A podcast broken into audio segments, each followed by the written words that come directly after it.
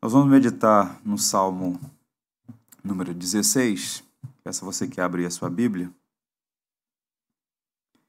É um salmo precioso, um salmo que contém uma das mais lindas orações da Bíblia.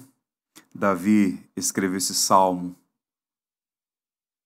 com o coração e podemos aprender preciosas lições aqui. É um salmo instrutivo, emocionante e também muito inspirador. O tema é Fé no presente e esperança no futuro. Exposição do Salmo 16. Guarda-me, ó Deus, porque em ti me refugio. Digo ao Senhor: Tu és o meu Senhor. Outro bem não possuo, senão a ti somente. Quanto aos santos que há na terra, são eles os notáveis nos quais tenho todo o meu prazer. Muitas serão as penas dos que trocam o Senhor por outros deuses.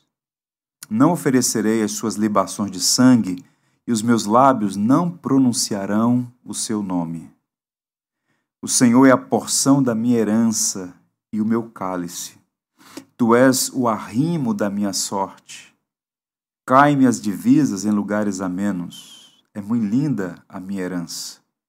Bendigo o Senhor que me aconselha, pois até durante a noite o meu coração me ensina. O Senhor tem-o sempre à minha presença. Estando Ele à minha direita, não serei abalado.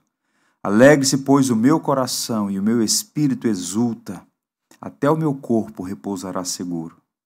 Pois não deixarás a minha alma na morte, nem permitirás que o teu santo veja corrupção.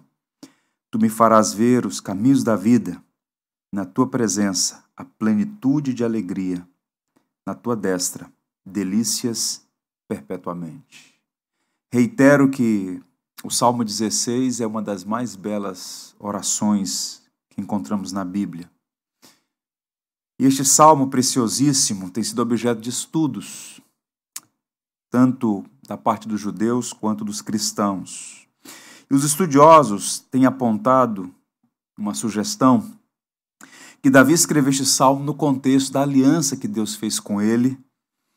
Graciosamente, Deus colocou Davi no trono de Israel e lhe prometeu um trono para sempre. Podemos ler isso na segunda segundo livro de Samuel, capítulo 7.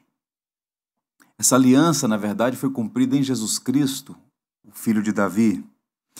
E é curioso porque Davi está vivendo o momento mais glorioso da sua vida e as emoções de Davi estão perceptíveis em todo o salmo. Nota-se aqui alegria, louvor, humildade e uma submissão exemplar ao Deus da aliança.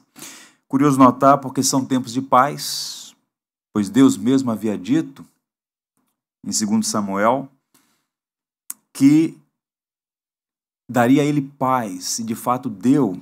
Ele descansou de todos os seus inimigos, é o que o texto vai dizer. E tempos de paz são bons, mas também são perigosos. Há uma tendência natural ao relaxamento, à indisciplina, à displicência com as coisas espirituais. Há um adágio que diz que mar calmo nunca fez bom marinheiro. Tudo está favorável, e ele poderia muito facilmente esquecer-se do Senhor. Aquele que é a fonte de todas as bênçãos. No entanto, Davi não se entregou à indolência. A dissídia não o contaminou. Ele é um homem que demonstra ter profunda afeição pelo Senhor, um amor transbordante. E esse salmo está cheio de alegria, de gratidão, porque o coração de Davi está no Senhor. Se você observou na sua Bíblia, talvez você encontre aí o título do livro, do Salmo, perdão, Mictã, ou Mictão. É a primeira vez que aparece num grupo de seis salmos que recebe esse título. E alguns rabinos estudiosos judeus disseram que o termo é uma referência ao epitáfio de Davi. Para citar um, judeu estudioso chamado André Churac, francês, ele diz: provavelmente uma inscrição sobre pedra, talvez escritas em letras de ouro. seria uma espécie de desejo de Davi que alguma parte deste salmo fosse gravada com letras de ouro sobre a sua lápide tumular. Em particular, sugerem estudiosos judeus, o verso 10, que é um texto importantíssimo na estrutura do Salmo 16. Pois não deixarás a minha alma na morte, nem permitirás que o teu santo veja corrupção. Essas palavras deveriam ser gravadas em ouro para preservar a memória de Davi, mas também para servir de encorajamento aos demais piedosos em tempos de aflição. Os teólogos cristãos vão em outra direção. Embora a tradução da palavra seja incerta, a controvérsia, o significado do termo mictã ou mictão, podendo significar peça de ouro, tom musical ou mesmo inscrição tumular com gravação em ouro. No entanto, os teólogos cristãos sugerem que esse é o salmo de ouro, a joia de ouro, porque o salmo, embora fale sobre Davi e sua experiência com Deus, esse salmo fala sobre Jesus. É um salmo messiânico, citado por dois apóstolos de Cristo. De modo que os intérpretes sugerem então que este salmo é uma joia de ouro falando sobre uma gloriosa verdade da nossa fé. O Cristo que nos redimiu na cruz está vivo, ele ressuscitou. Spurgeon, por exemplo, chamava esse salmo de a joia de ouro do saltério. O que é que o Salmo 16 nos ensina? Repito, fala sobre Davi, sim, mas também fala sobre o Cristo ressurreto. É um salmo de confiança que no final contém uma profecia sobre Cristo. E eu queria sua atenção para compartilhar com os irmãos sobre fé no presente e esperança no futuro. Davi vai apresentar aqui duas grandes verdades sobre Deus. Observe que a estrutura do salmo tem duas grandes estrofes, dos versos 1 a 6 e dos versos 7 a 11. Ele está falando sobre o Deus que é Senhor da vida e o vencedor da morte. É por isso que podemos ter fé no presente e esperança no futuro. Vejamos então a primeira apresentação que ele faz de Deus aí no bloco que vai dos versos 1 a 6. O Senhor da vida. E ele começa assim a oração: Guarda-me, ó Deus, porque em ti me refugio. O salmo começa com um apelo, um apelo por ajuda, e dá a impressão que ele está aqui, de alguma medida, lamentando alguma aflição. Mas o contexto não aponta nessa direção. Davi, nesse momento da sua história, ele não é uma pessoa atribulada, ele não está em crise, como por exemplo as crises apresentadas no contexto dos Salmos 3, 4, 5, 6 e 7, Salmo 9, 11, salmos em que Davi evidentemente está passando por dias difíceis, mas o contexto do Salmo 16 não é um contexto de tribulação, muito pelo contrário, ele está no auge, vendo os dias áureos de sua vida. Portanto, o que temos no verso primeiro é um pedido sincero da parte de Davi para que Deus continuasse guardando a vida dele, pois o Senhor era o seu refúgio. Guarda, meu Deus. Este verbo é interessante. Se você observar, por exemplo, no livro de Jó, Deus é chamado de guarda dos homens, mesmo daqueles que vivem como se ele não existisse. Como disse Jesus, Deus é benevolente para com os justos e para com os ímpios. E no Salmo 121, de uma maneira específica, Deus é o guarda de Israel. Portanto, Davi reconhece que a vida é um dom de Deus, ele vive na dependência do Senhor. Portanto, ao pedir que Deus o guarde, ele está admitindo que precisa da bênção de Deus para continuar a viver. Não havia nenhum problema real, nenhuma crise ap aparente, mas o que Davi está dizendo é: o que seria de mim sem um guarda de Israel? O que seria de você sem o guarda de Israel. Por isso, então, ele explica o motivo, ele dá a razão pela qual Deus é o seu guarda. Pois em ti me refugio. Como eu já disse em outros momentos, a palavra é importante na estrutura do saltério. Deus que é refúgio, que é torre forte, fortaleza, a rocha mais alta do que nós. E no Salmo 11, verso 1, há uma passagem lindíssima, também de autoria de Davi. Diz assim: no Senhor me refugio. Como dizes, pois, a minha alma, foge como pássaro para o teu monte. Davi está dizendo: é no Senhor que eu encontro refúgio. Deus de fato é quem nos guarda. Mesmo se você estiver aí no conforto do seu lar, tranquilo e seguro, lembre-se sempre: o Deus que te guarda continuará te guardando. É o que Davi está a dizer aqui.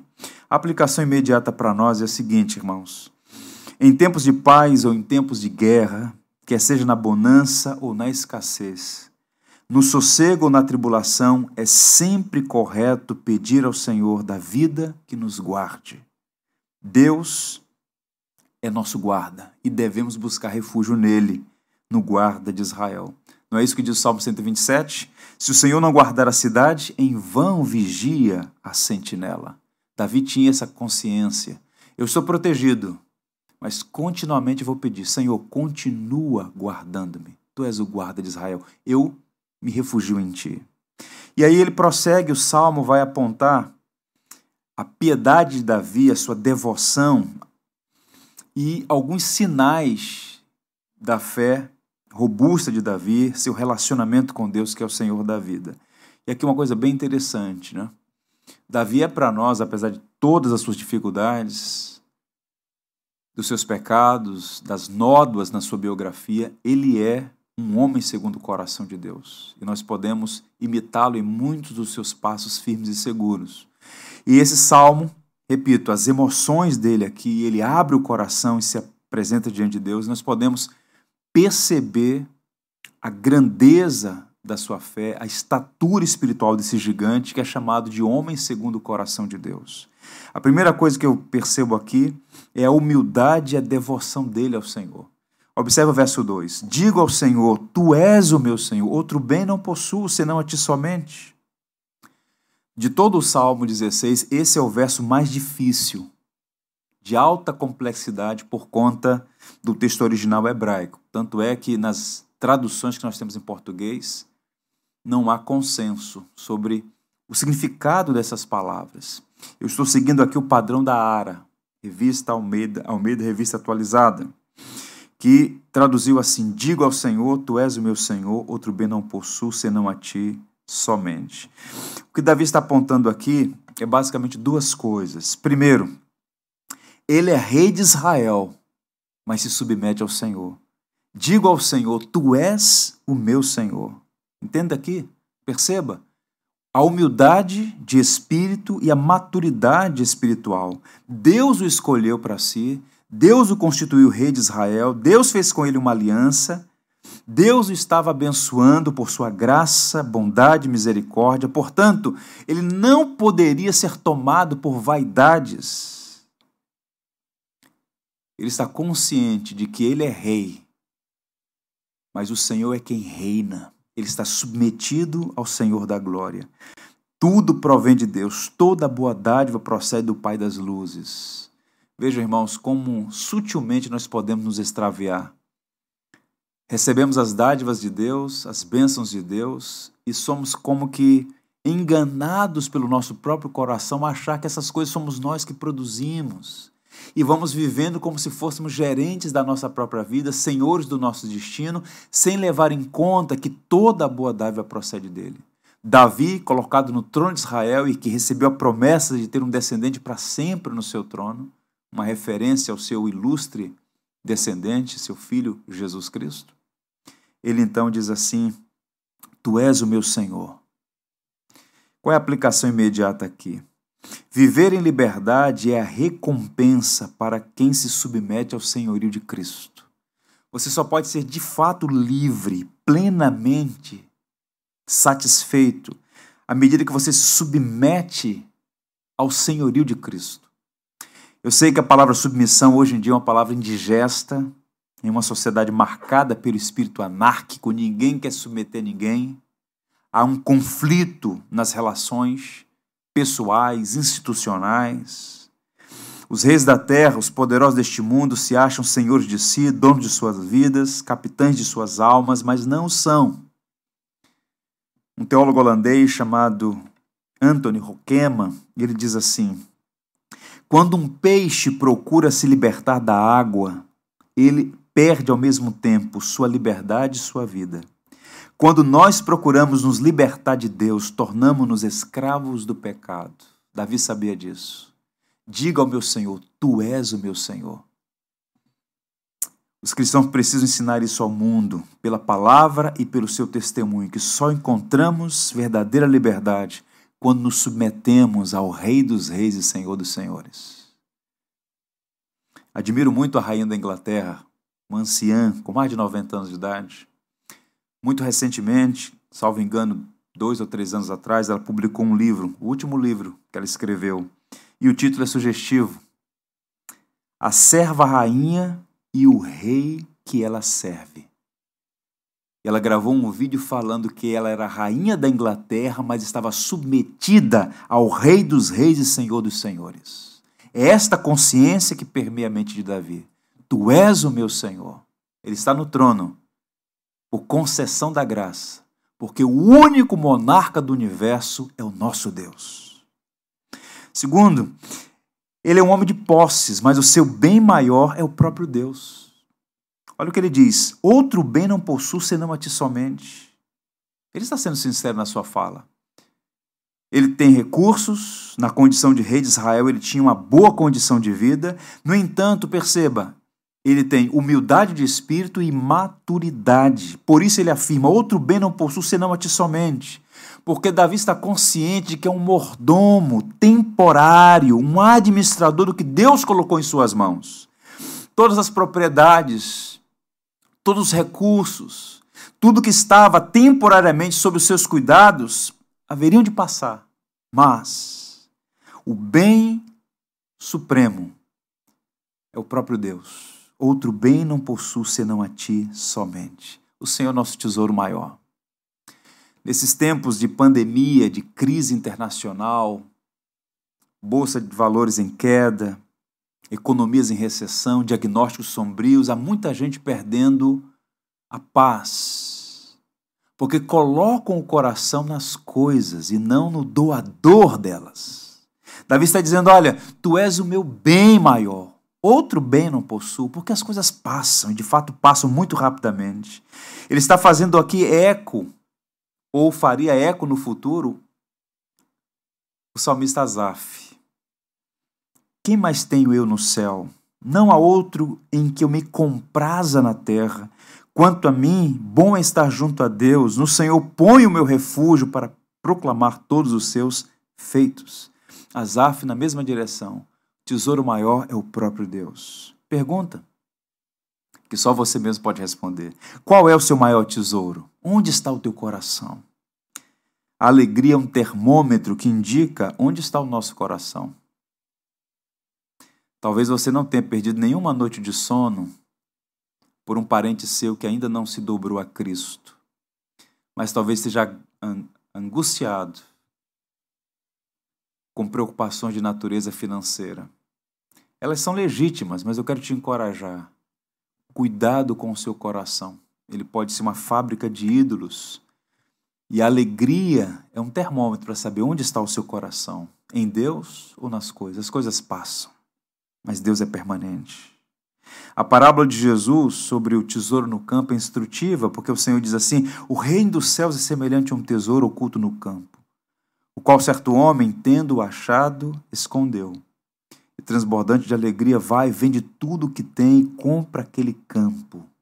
É um homem que descobriu um tesouro maior do que todas as demais coisas. E para Davi e para todo crente de estatura espiritual, as coisas têm o seu valor, mas não são nada comparadas a, ao próprio Deus, que é a fonte inesgotável de todas as bênçãos. Portanto, quando Davi descreve o Senhor da vida, e o seu relacionamento com ele, ele se apresenta como um homem piedoso, que a primeira marca é justamente essa, humildade e devoção. Segundo sinal de piedade em Davi, diante do Senhor da vida, afeto pelo povo de Deus. Observe aí o verso 3. Quanto aos santos que há na terra, são eles os notáveis nos quais tenho todo o meu prazer. A palavra santos é interessante e há duas coisas que devem ser destacadas aqui. Primeiro, santos é uma palavra que no Antigo Testamento é empregada geralmente em referência a seres angelicais, os santos de Deus. Derek Kidner, por exemplo, fala sobre isso. Por isso o salmista qualifica esses santos nos quais ele tem prazer, como aqueles que estão na terra, referindo-se, portanto, aos que também, juntamente com ele, estão aliançados no seu pacto com Deus. Ele está falando de pessoas nas quais ele tem prazer e contentamento. Ele chama essas pessoas de notáveis. Eu gosto dessa tradução. A palavra é Hassidim, leais, piedosos, abençoados, notáveis. Os santos não são pessoas moralmente perfeitas, melhores do que as demais, como se houvesse méritos para receber as bênçãos de Deus. Os santos aqui são os que receberam a graça de confiar em Deus e revelam sua fé vivendo em obediência ao pacto, em obediência à aliança. Os santos que há na terra, a comunidade daqueles que vivem de acordo com a lei de Deus, no sentido de que se submetem ao Rei soberano, que é o próprio Deus. Davi chama-os de notáveis. Essa palavra tem a conotação de nobreza, de excelência, de glória.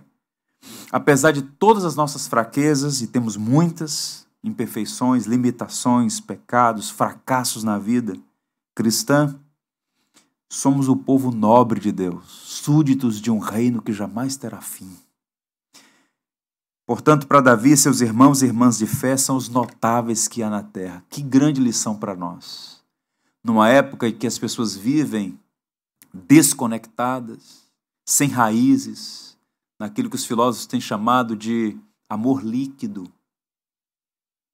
Uma marca genuína da verdadeira fé é que ela se relaciona com Deus, o Deus Trino, e também com aqueles que por ele foram salvos. A igreja, o povo de Deus.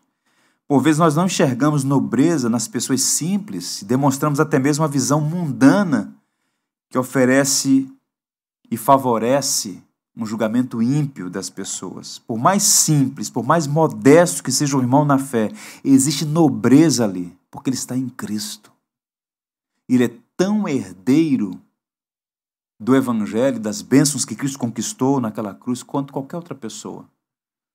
Pode ser rainha da Inglaterra, confessando que ela é súdita do Rei dos Reis, ou seu José numa comunidade do Rio de Janeiro. Ambos estão em Cristo. São os notáveis nos quais nós devemos ter todo o nosso prazer. Um estudioso chamado Charles Bradbury, ele diz assim: Ainda que algumas vezes você veja estrelas apenas como reflexos em uma poça, no fundo de um poço, em uma vala fétida, a posição verdadeira das estrelas é no céu. Então, ainda que você veja um homem piedoso em uma condição pobre, miserável, baixa, vilipendiada, considerando os padrões deste mundo, ele está estabelecido no céu, nas regiões celestiais. Ame os seus irmãos. Tenha prazer na comunhão com seus irmãos. Nós estamos limitados por uma situação circunstancial de estar congregados.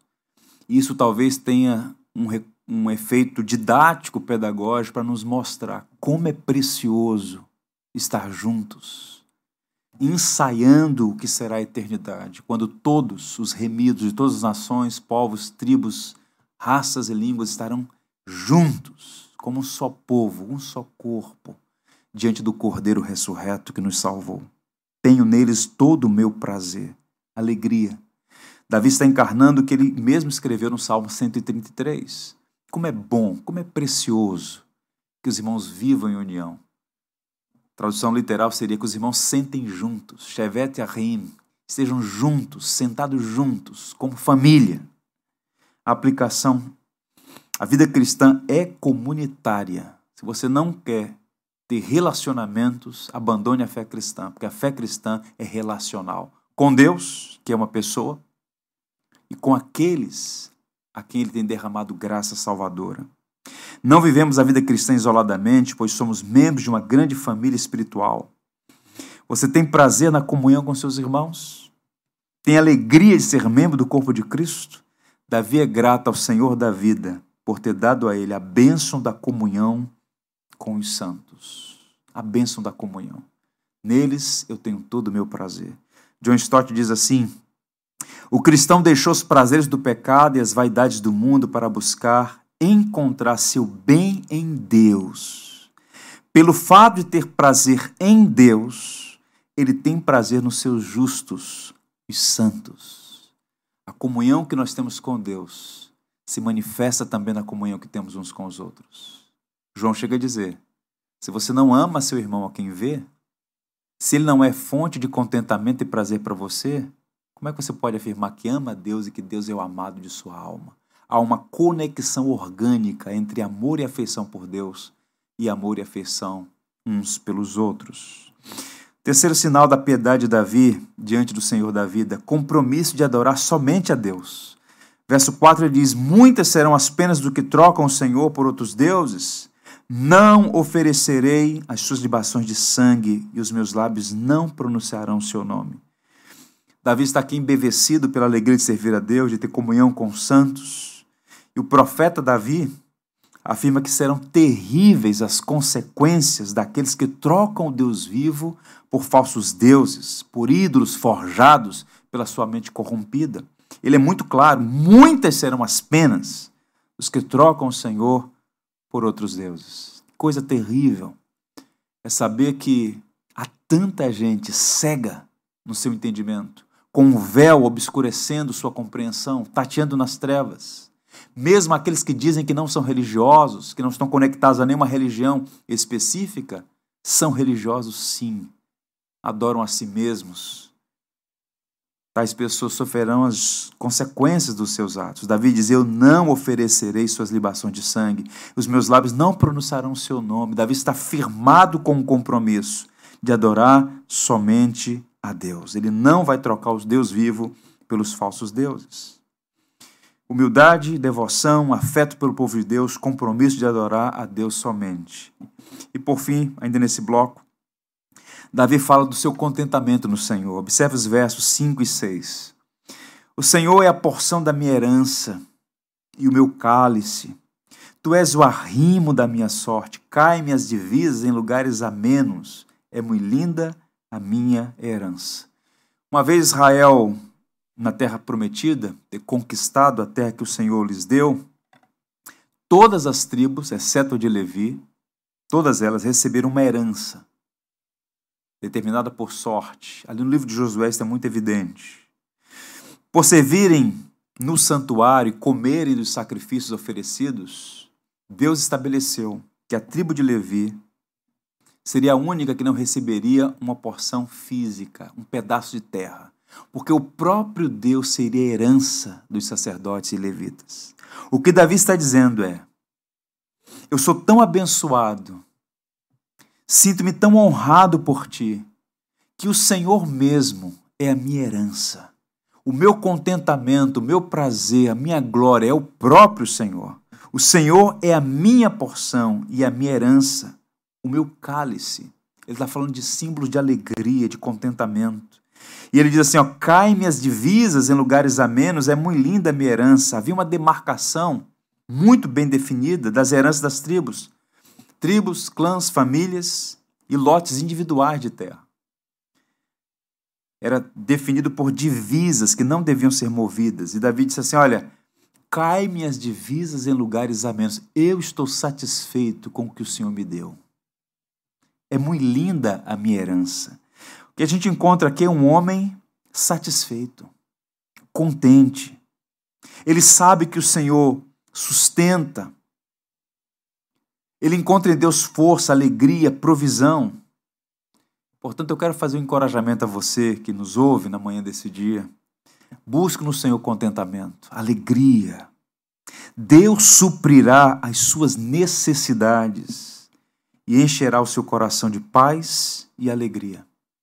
Há muita preocupação, repito, legítima preocupação com essa recessão econômica que está por vir e que em alguns países já chegou. É legítima essa preocupação, mas deixa eu dar uma palavra de ânimo, de encorajamento a você. Deus provê em todo o tempo, seja no período de grande crescimento econômico, como também nos dias de dificuldade eu sei que há muitas pessoas que perderam seu emprego, outras estão para perder o seu emprego. Trabalhadores autônomos, pequenos negócios, há uma mobilização internacional para socorrer pequenas e médias empresas. Algumas coisas estão sendo feitas no sentido de proteger as pessoas, sobretudo os mais, mais vulneráveis. Mas é Deus, Ele mesmo, usando os meios mais variados, que nos sustenta e que provê as nossas necessidades. O Salmo 127 diz: Aos seus amados Ele o dá enquanto dormem. Há muitos anos atrás eu li um livro que o título já era muito edificante. O título dizia assim: Deus trabalha no turno da noite. Enquanto a gente dorme, Deus trabalha por nós. Descanse em Deus. Jerry Bridges diz que contentamento é um dos traços mais distintivos da pessoa piedosa. Porque tal pessoa tem o um coração concentrado em Deus e não nas posses, posição e poder. Posses passam, posição passa, poder passa. Mas quem está no Senhor tem contentamento e a convicção de que usando os mais variados meios, Deus proverá as necessidades básicas. Buscai o Senhor, buscai o reino do Senhor e a sua justiça. As demais coisas vos serão acrescentadas. Palavra de Cristo. Portanto, esse é o primeiro bloco, falando do Senhor da vida. E a partir do verso 7, Davi nos apresenta aquele que é o vencedor da morte. E aqui a gente entra no Santo dos Santos do Salmo 16. Observe como começa, verso 7 e também o 8. Bendiga o Senhor que me aconselha, pois até durante a noite o meu coração me ensina. O Senhor tem-o sempre à minha presença, estando ele à minha direita, não serei abalado. Ele começa essa sessão do salmo com gratidão, com louvor a Deus. Bendiga o Senhor. Isso aqui é muito forte na tradição judaica. Quando você começa uma oração de louvor, bendigo, bendito, você está bendizendo, louvando, demonstrando gratidão a Deus. E Davi passa do seu relacionamento com Deus, sua comunhão com o Senhor, e a dar detalhes desse relacionamento. Observe, ele diz que Deus é o seu conselheiro. Eu bendigo o Senhor que me aconselha. Numa época como essa, de tantas perguntas, eu quero fazer, e espero que você também o faça, de Deus o meu diário conselheiro, contínuo conselheiro. Davi chega a dizer que fez um curso noturno com Deus. No original hebraico, a palavra noite aí está no plural. É como se estivesse dizendo: Foram noites de aprendizado contigo, Senhor. À noite, no momento mais sossegado, com minha alma quieta, eu me ponho a te ouvir e receber do Senhor conselhos. Davi teve muitas disciplinas na escola de Deus. Ele recebeu instrução, orientação, encorajamento, exortação. Davi ouvia a Deus no recôndito do seu coração. Aquiete-se. Uma das vantagens dessa dificuldade do isolamento, do afastamento social, é que nós temos que ficar mais tranquilos no sentido de desacelerar. Eu, como pastor, ouço com muita frequência uh, lamentos do tipo: olha, eu gostaria de estudar mais a Bíblia, gostaria de ler mais, de ler um livro, mas eu não tenho tempo. Acordo de manhã, é trânsito, é transporte, é, é trabalho, é tanta agitação e quando chega no final do dia eu estou cansado. Agora você tem tempo. Você tem tempo.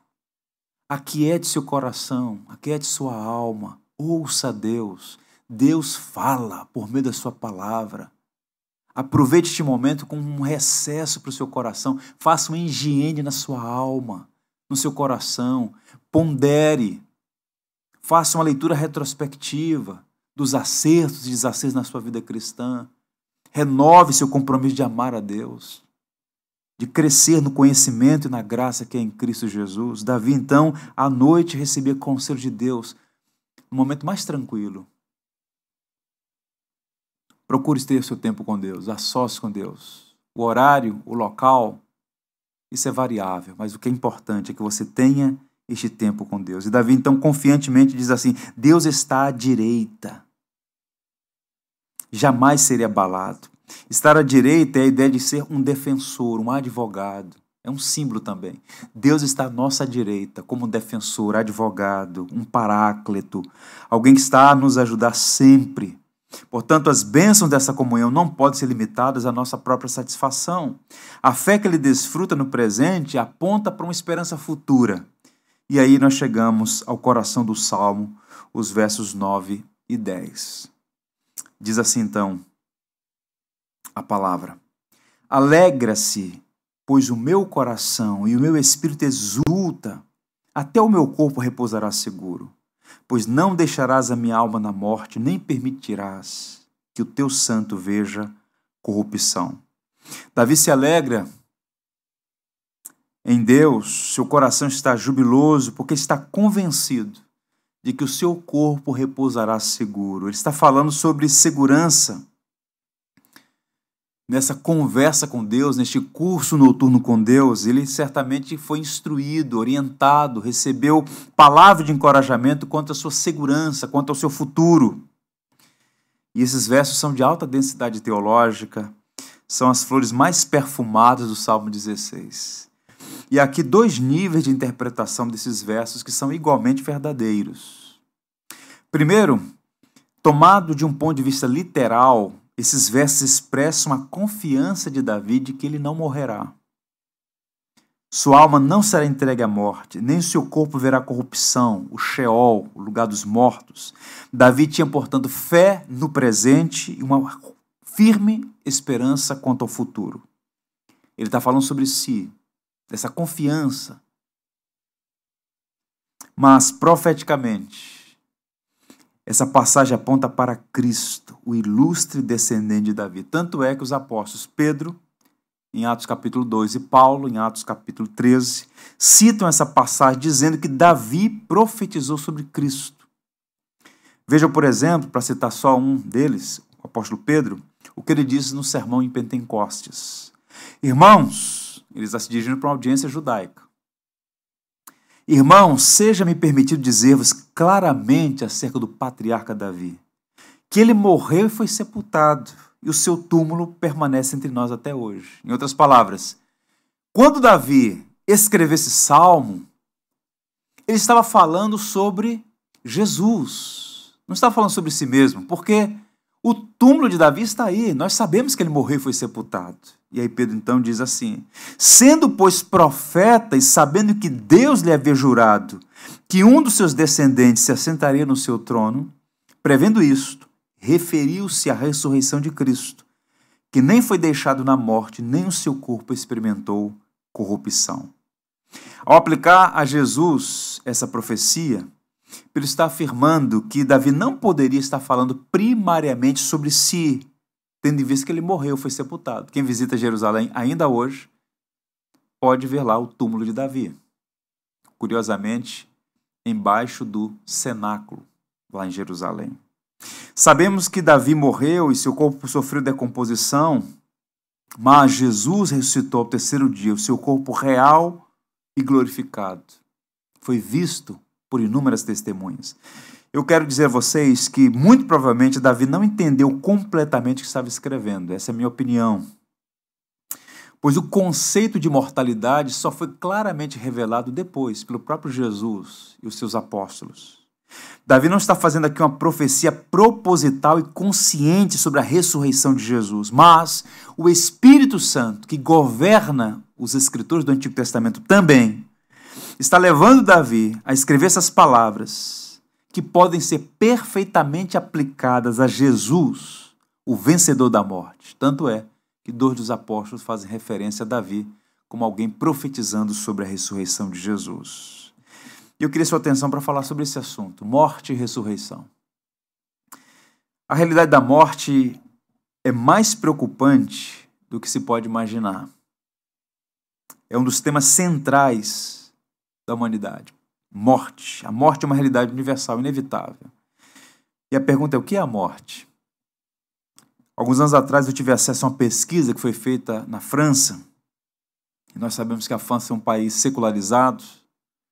Muitos franceses não reconhecem mais a fé cristã, embora haja muitos cristãos naquele país ainda. Essa pesquisa foi feita por lá. E a pergunta central da pesquisa era: para você, o que é a morte? 8% das pessoas declararam não ter opinião. Não sei, não tenho a mínima ideia do que é morte. 37% disseram que a morte é o fim de tudo e depois dela nada existe. Muito tomados pelo existencialismo de Sartre, né? A vida é o que é, depois da morte acabou. 33% falaram de uma passagem para qualquer outra coisa, mas não se sabe ao certo o que será. É uma incógnita. Viver é aqui. Depois da morte, não sabemos ao certo o que nos espera. E 22% declarou que a morte é a entrada na vida eterna. Segundo essa pesquisa, portanto, há quatro tipos de pessoas. Talvez você se enquadre em um desses grupos. Gente que não tem opinião formada sobre o significado da morte. Gente que afirma que a morte é o fim da existência, ponto final. Gente que acredita que existe alguma realidade pós-morte, mas não se sabe ao certo o que.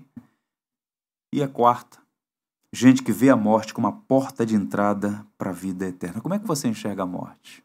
Estamos caminhando para lá. A morte é inevitável.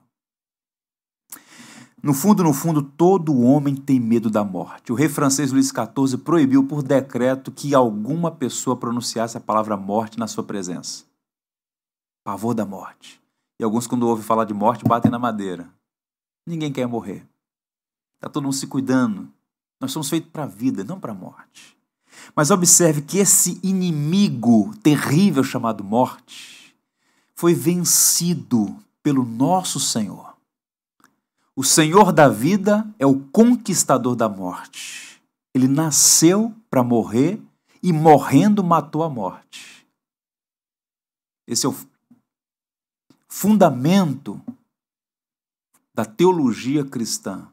A morte de Cristo nos trazendo vida. Muitos não reconhecem esse pavor que a morte lhes provoca, mas no fundo tem medo da morte. Tanto é que o autor aos Hebreus diz assim: eu vou ler para vocês uma paráfrase. É o texto mais importante sobre esse assunto no livro da Carta aos Hebreus.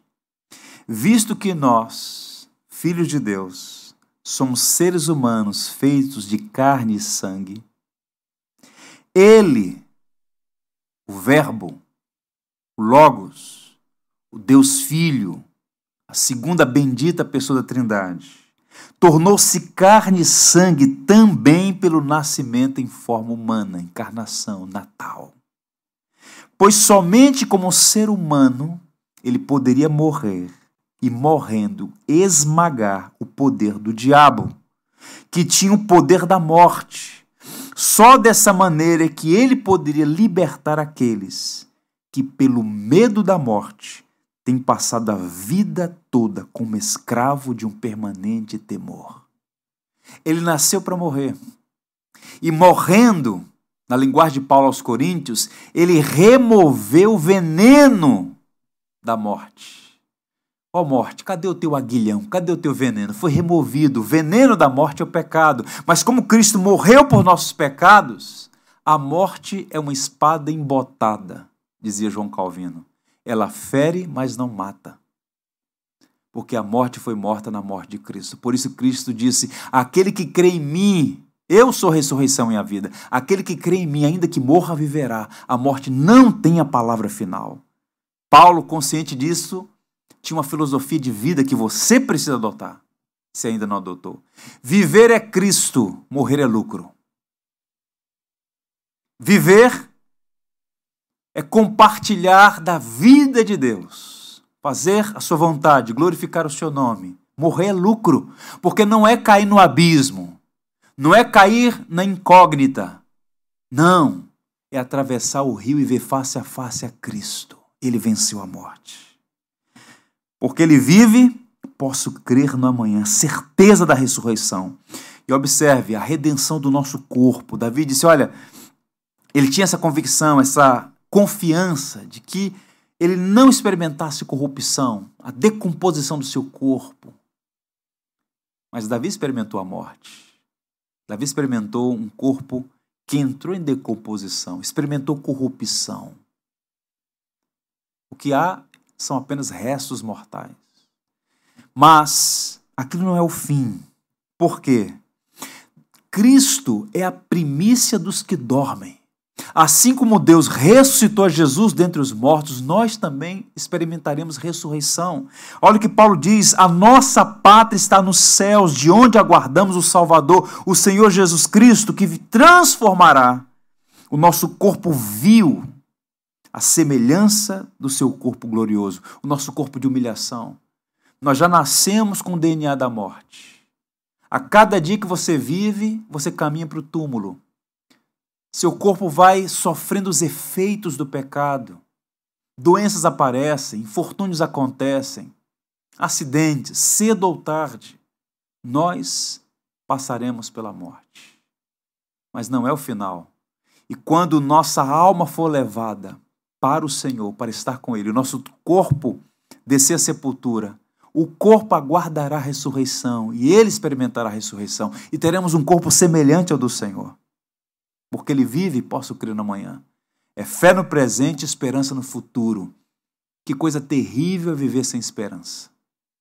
Paulo chega a dizer que se a nossa vida se limita apenas a este mundo, somos os mais infelizes dos homens. E aqui eu quero terminar fazendo duas aplicações.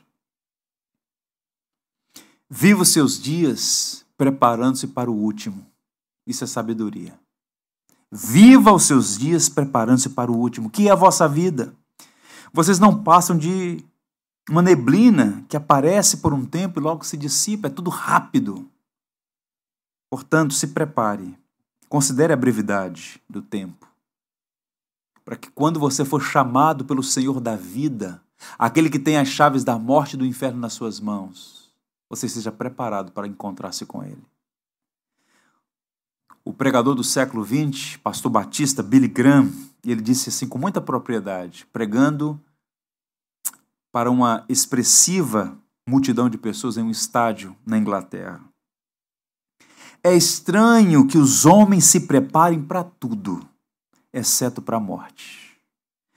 Nós nos preparamos para a instrução, preparamos-nos para o trabalho, preparamos-nos para a nossa carreira, preparamos-nos para o casamento, preparamos-nos para a velhice, preparamos-nos para tudo, menos para esta hora tão certa como agora. Portanto, viva todos os dias preparando-se para o último. E hoje pode ser o último dia. Não está na sua gerência. Não é só um enfermo que morre. Um atleta, no pleno vigor de suas energias, morre.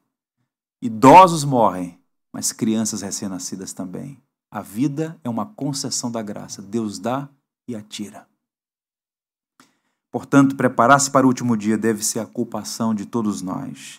Segundo, mantenha viva a sua esperança no Evangelho. Viva a esperança em Cristo. Lembremos mais uma vez das palavras de Jesus naquele velório. Eu sou a ressurreição e a vida. Aquele que crê em mim, ainda que morra, viverá.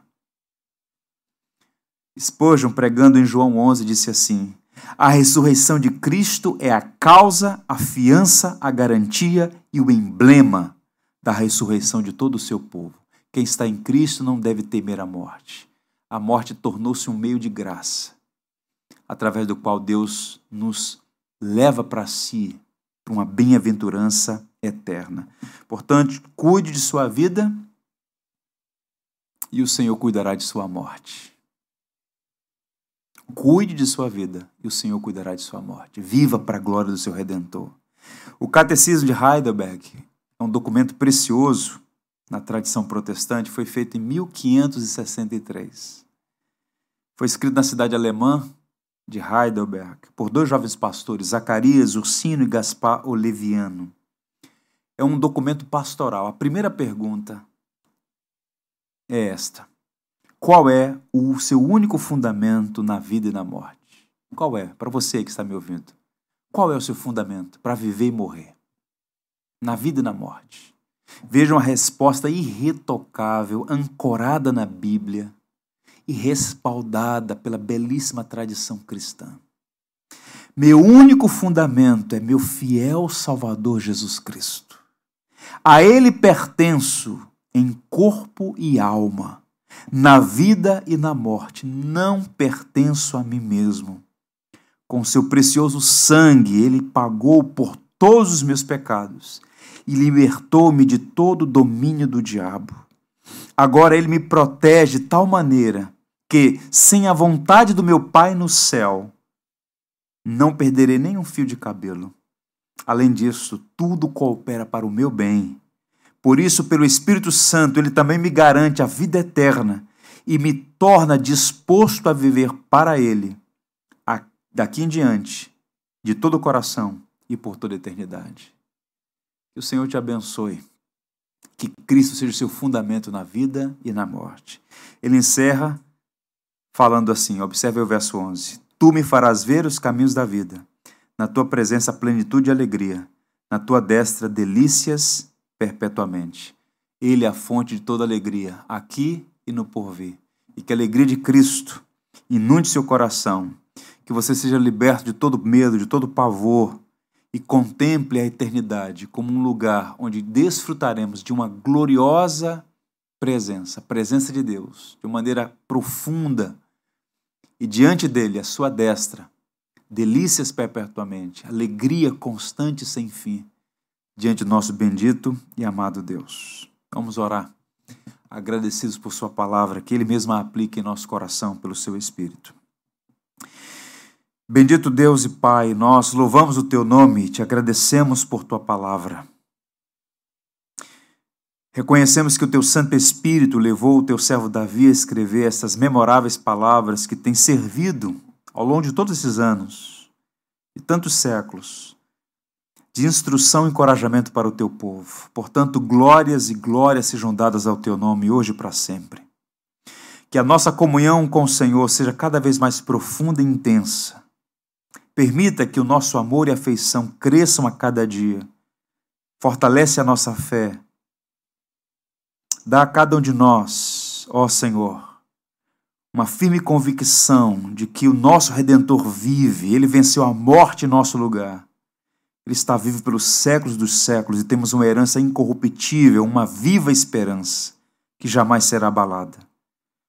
O túmulo está vazio, bendita manhã de domingo. O Cordeiro vencedor está sentado no seu trono, Deus reina que nenhuma adversidade nos prive de ter fé no presente e esperança no amanhã.